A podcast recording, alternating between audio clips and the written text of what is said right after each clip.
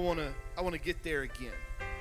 And uh, I want you to turn with me if you if you can to the book of 1 Samuel chapter 13 in verse 8. Uh, most of the altars that I've preached upon or, preached about have been very positive things. But uh, I I kind of in my mind had a direction where I wanted to go and you'll see how there's a, a, a, a connection between what we're going to preach about today and what we talked about last week in Moses' altar. And you'll, you'll hopefully you'll catch in on that. And uh, as I begin to go forward, I, I realized I could not, I could not leave this altar alone. And so I want to, I want to take some time to talk to you about the altar of Saul.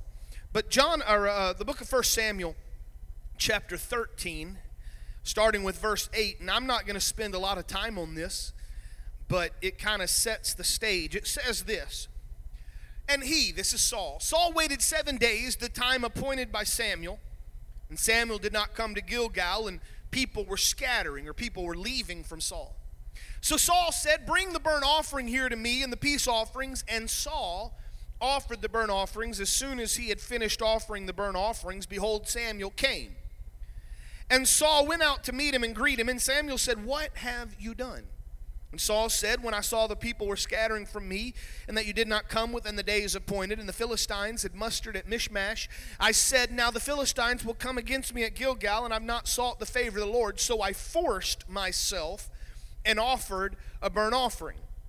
And Samuel said to Saul, You've done foolishly, and you have not kept the commandment of the Lord your God, which he commands you. For even the Lord would have established your kingdom over Israel forever, but now your kingdom will not continue. The Lord has sought a man after his own heart, and the Lord hath commanded him to be prince over his people, because you have not kept what the Lord commanded you. And uh, this is the sixth sermon in this altar series. It's the altar of Saul. And if I'm going to give you a secondary title, it's The Tragedy of an Incomplete Sacrifice. The Tragedy of an Incomplete Sacrifice. I want you to ask the Lord to speak to you right now. Would you bow your heads and say, God, would you let your word uh, talk to me? Jesus, we worship you. We have come together and we've lifted our voice, our hands, we've given you praise, but now I'm asking that the word of Almighty God would, would, would be alive to us today. Would you open it up to us? Would you let us see what you would have to say in the mighty name of Jesus. Amen and amen. Hallelujah. You can be seated. I'm not going to spend, like I said, a, a, lot of time here, but this gives you a quick insight into King Saul. Saul was a man who was head and shoulders above all the other men in his, in his kingdom. Uh, he was a man that was incredibly humble, but somewhere after the crown was laid on his head, and, and after a year or so of being king, something changed in Saul, and he became uh, not the humble man he was. In fact, you see that there was a, a progression of disobedience to the word of the Lord. I, I just want you to, just because I've written it down in my Bible, this is, I've been reading and, and teaching from the English Standard Version. I bought a devotional Bible beginning of last year, and it's been what I've used. And I write in it. And so sometimes when I'm studying, I'll find a note I wrote uh, maybe in another period of devotion or study.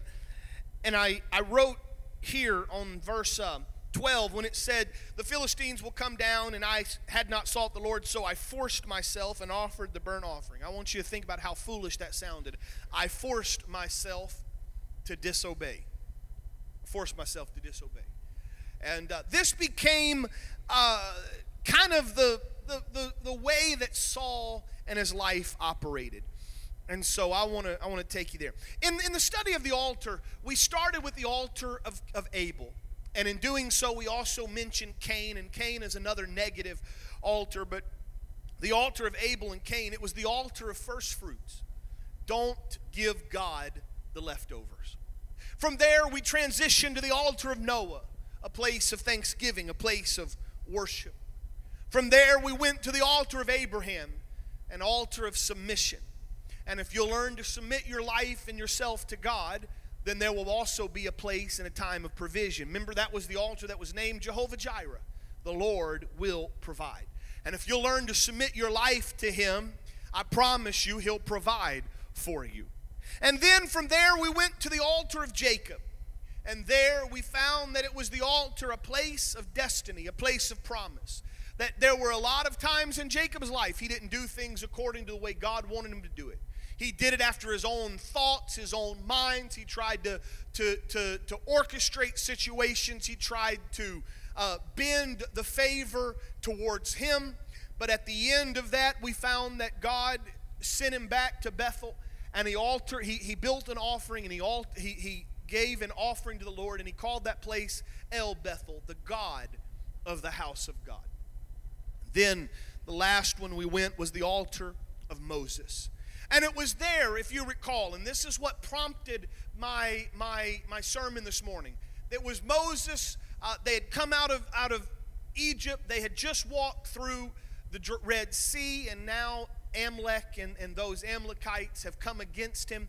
And, and so Moses goes onto the mountain, and as long as he lifted his staff, Israel prevailed. If his staff fell, then Am- Amalek would prevail. And it was there that after uh, Aaron and Hur held up his hands so that they could have a sacrifice, it was there that Moses built an altar.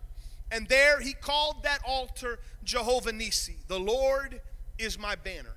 And he realized that as long as he realizes that everything that, that Moses did was because God was with him, then things would happen. Again, if you try to do it on your own, you're not gonna you're not gonna uh, make it.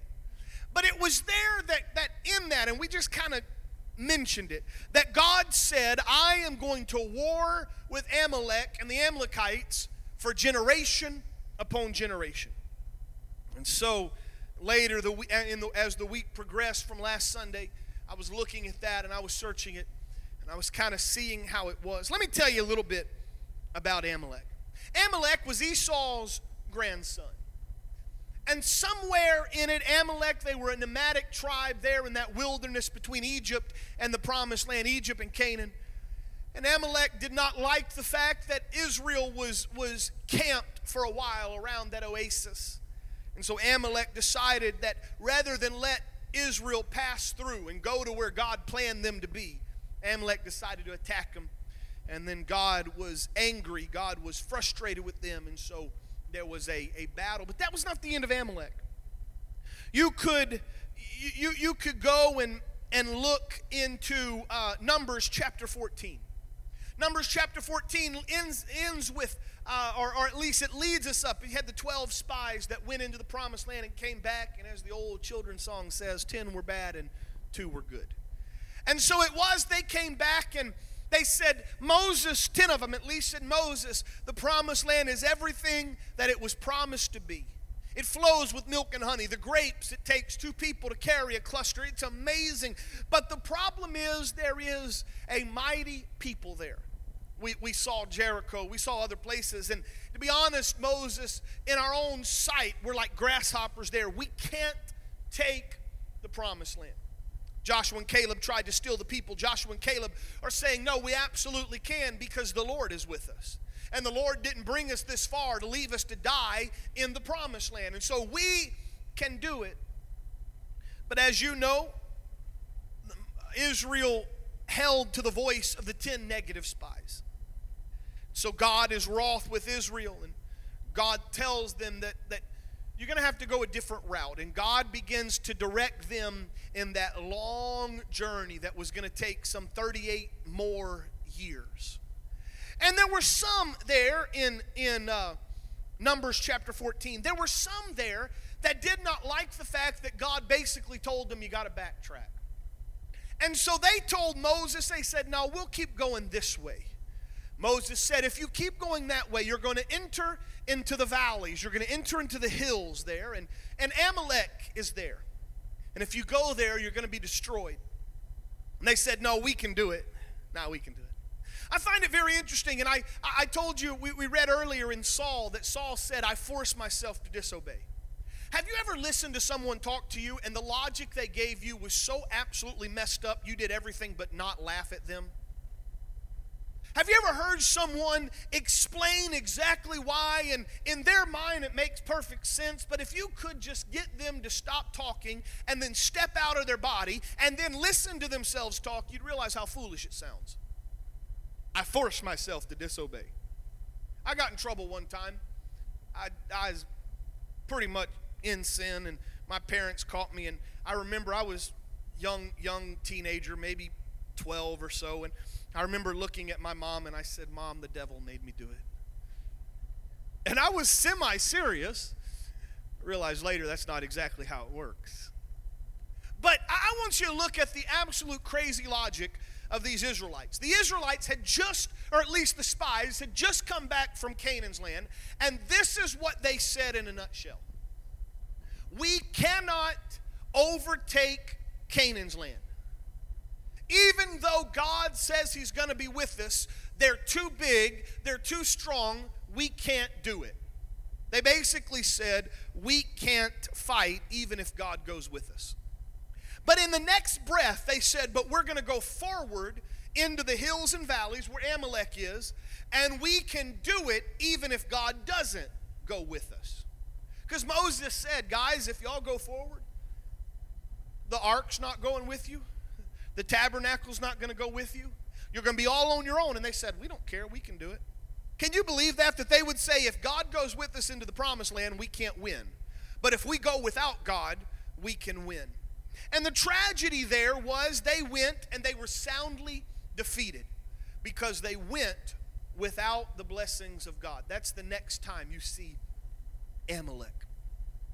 And then you get into Judges, especially Judges chapter 6, and that's the story of Gideon, the call of Gideon. At that point, it was the Midianites. That's usually who we associate with Gideon, but if you really read it, you'll find that it was a conglomeration that mostly Midianites, but there were Amalekites in there, even some Philistines that would come. And, and every time the Israel would have a harvest, here would come these enemies and they would take most of the harvest, if not all of it. And so Gideon is threshing inside a well, so to speak, or a cistern, so that no one can see. And God calls him, and you have Gideon and, and those that are with him uh, fighting and winning going to war against Midian and the Amalekites. But, but even though there was a battle that was won, it never wiped the Amalekites off the map.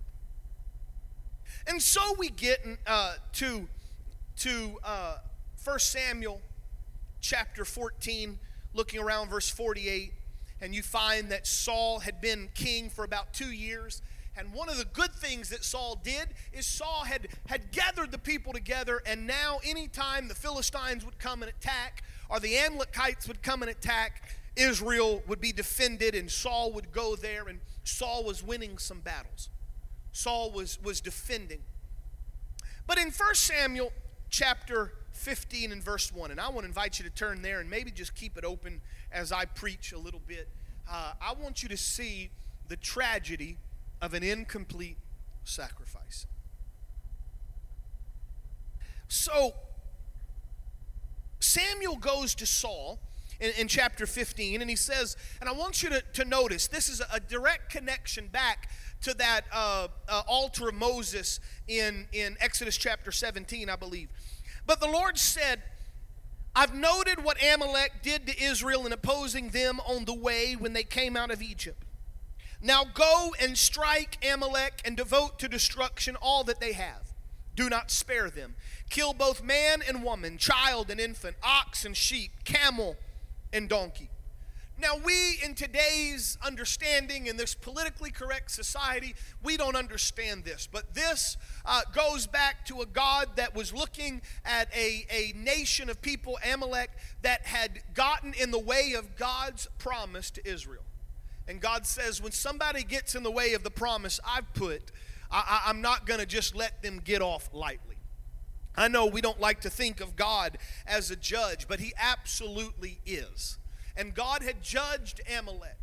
And at this point, God was ready to close the book on Amalek. He said, I want you to go and I want you to kill, I want you to destroy. Don't leave anything alive. And so Saul came and he gathered an army. Bible tells us that 200,000 soldiers were on foot. There were 10,000 of the men of Judah. And they went to the city of Amalek and they laid in wait. In fact, they were so uh, uh, fixated on Amalek, they allowed the Kenites, and that was okay. They said, Look, we're fixing to destroy them. If you don't want to be destroyed, go out. And there were other uh, tribes around the area that were able to escape. And the Bible says Saul defeated the Amalekites from Havilah as far as Shur, which is the east of Egypt. He took Agag, the king of the Amalekites, alive, devoted to destruction all the people at the edge of the sword. And There was a great victory. This was the first time, if you will, that, that God's people had gone to the stronghold, the city of Amalek, gone to where they were, not just skirmishes on the outside, not just fighting the enemy when they came to their territory, but they went to Amalek and they destroyed it. Samuel comes and, and he's ready. He's coming to find him, and he gets there to Gilgal. And as he's walking, Samuel the prophet is walking to find Saul. He hears sheep bleating and goats, and he hears camels and, and oxen lowing, and he's trying to figure out what it is. He says, What in the world is going on? And Saul says in verse 15, I have defeated the Amalekites. The people I spared the best of the sheep, and I spared the best of the oxen to sacrifice to the Lord your God. Brother Andy, I didn't tell you this, and I, I, should have, but I want you to put up 1 Samuel chapter 15 and verse number 15. If you would do that. 1 Samuel chapter 15 and verse 15. I want to see what the King James says. I'm reading from the English Standard Version. But he said, I've spared the best of the sheep and the best of the oxen to sacrifice to the Lord your God, and the rest we've devoted to destruction. He said, The Lord thy God there. I find that very interesting.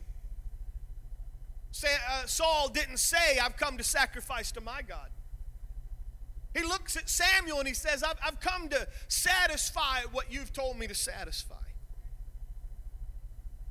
Saul, Samuel says to Saul, Stop talking. I'll tell you what the Lord has said to me this night. And Saul said, Speak. Samuel said, Though you're little in your own eyes, are you not the head of the tribes of Israel? The Lord anointed you king of Israel.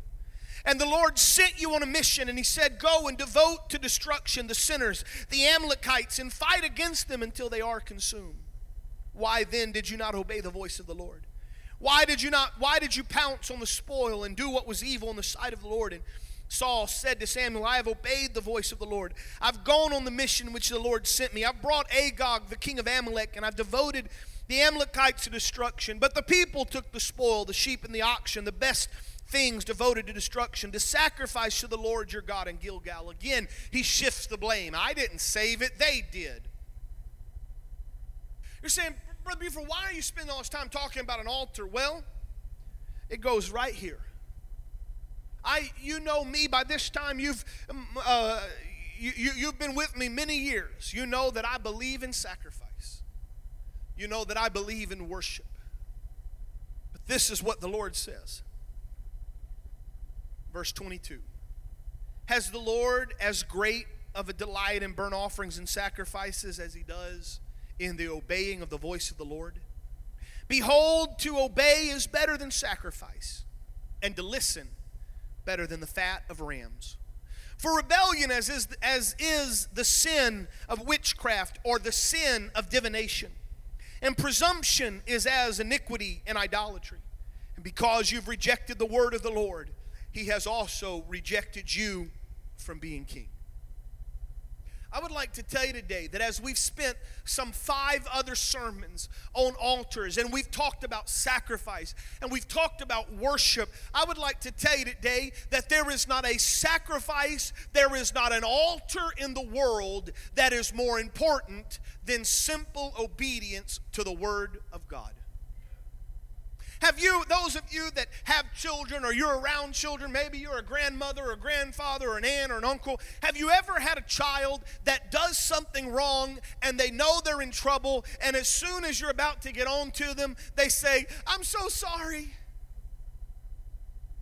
Now, I believe in apologizing and I believe in forgiveness, but you know what? A sorry doesn't put the vase back together they knocked over with a Nerf football. And I will tell you today that sin and, and disobedience to the word of the Lord cannot be removed simply by a sacrifice. It's not enough just to somehow realize you've done wrong and then come to church and get back into a sacrifice of praise and thanksgiving and think that everything's going to be okay. There's not a sacrifice in this world that is better than obedience to his word. And so it was that Saul was offering an incomplete sacrifice. He was sacrificing when he should have been obeying. And the problem was, still, the Amalekites survived. He didn't kill it all. I could spend a lot of time. In fact, I had thought that perhaps this would be the direction in which possibly the sermon would go. But I, I, could spend a lot of time telling you there are things in our lives that if you don't ultimately allow God to destroy, they come back to haunt you time and time and time again. I've seen far too many sacrifices, if you will, far too many people that come to the altar and they have a sin or they have a need or they have a circumstance that they're battling, a weight, and they put it on the altar and they don't kill it. They just knock it unconscious. And when they get up after the time of prayer and, and tears have fallen, but they get up and they take that same sin and they take that same situation and it just knocks them over and over again. And you get that roller coaster Christian and they come to church and they try to repent and they try to put it at the altar, but it never dies. And they battle it their entire life because they never let God take care of it completely. It's the tragedy of incomplete sacrifice. And it goes over. There's other places in the Word of God that you could find. There's other places that you can see uh, where, Am, where Amalek would, would come back and, and snipe at him. But then you get to 1 Samuel chapter 30. David is not quite king yet. I mean, he's been anointed king, but he's not he's not ruling yet. Saul is still there, and David and his mighty men are having to live a life kind of, uh, they're hiding from Saul, trying not to die from Saul's hand. And and God is with them. And so David and his men, they're there in Ziklag, and they've got their families, and it's become their own city, and they're growing, and they've got all of their cattle. And the Bible tells me in 1 Samuel chapter 30 that when David and Zig or David and his men came to Ziklag on the third day, the Amalekites had made a raid against it and they had overcome it, burned it with fire, and taken captive the women and all who were in it, both small and great. They didn't kill anyone, they just carried them off. The tragedy of an incomplete sacrifice is this that thing you should have let God kill will not only affect you later, but it affect others and it keeps coming. And now David is, is coming home to a burned city. And it's not only his wives and his children that have been taken, but it's all of the men, and they're there, and you know the story. They're ready to kill David, they're ready to stone David. They said, This is your fault. We should have been here with our families, and they're gone. And what are we going to do? I don't know if David, how, how close David was and heard the story of Saul, but I have a feeling David knew that Saul had the opportunity to utterly kill the Amalekites. And he didn't. David, as you know, he goes and he strengthens himself before the Lord, his God, and he goes to the priest and he says, Bring me the ephod. And he puts it on and he says, I'm gonna I need to ask of the Lord. And he prays. He says, God, what do I do? Do I pursue? Or is it a lost cause? God says, pursue. And I want to tell you that David goes and David defeats the Amalekites, and at the end of that, verse 30 or chapter 30, the, at the end of it, you find that he utterly destroyed the Amalekites. There were 400 that were able to escape and I don't know what those 400 do. You would have to go to First Chronicles chapter 4 and verse 43 to find the complete ending where they, they wiped them out. But you don't ever see the Amalekites coming back and messing with Israel. You don't see them. What David did, minus those 400 that escaped, and obviously God said it was okay, but David finally did what Saul should have done. He utterly destroyed them. You say, Pastor, what are you trying to say? It's very simple. I'm trying to say that one of the greatest things about a sacrifice is the completeness of it. In, in, in God's uh, understanding of a sacrifice, not only do you give him first fruits, not only do you give him the things first, but God doesn't want you to give it and then take it away later. I had a person, y'all none of y'all would know would know this person. But I've had a person somewhere in one of the churches that, that Sister Buford and I have been acquainted with. I decided they wanted to leave church. And they came up to the pastor and they said, We're leaving church. We need you to give us back all the tithes we've given.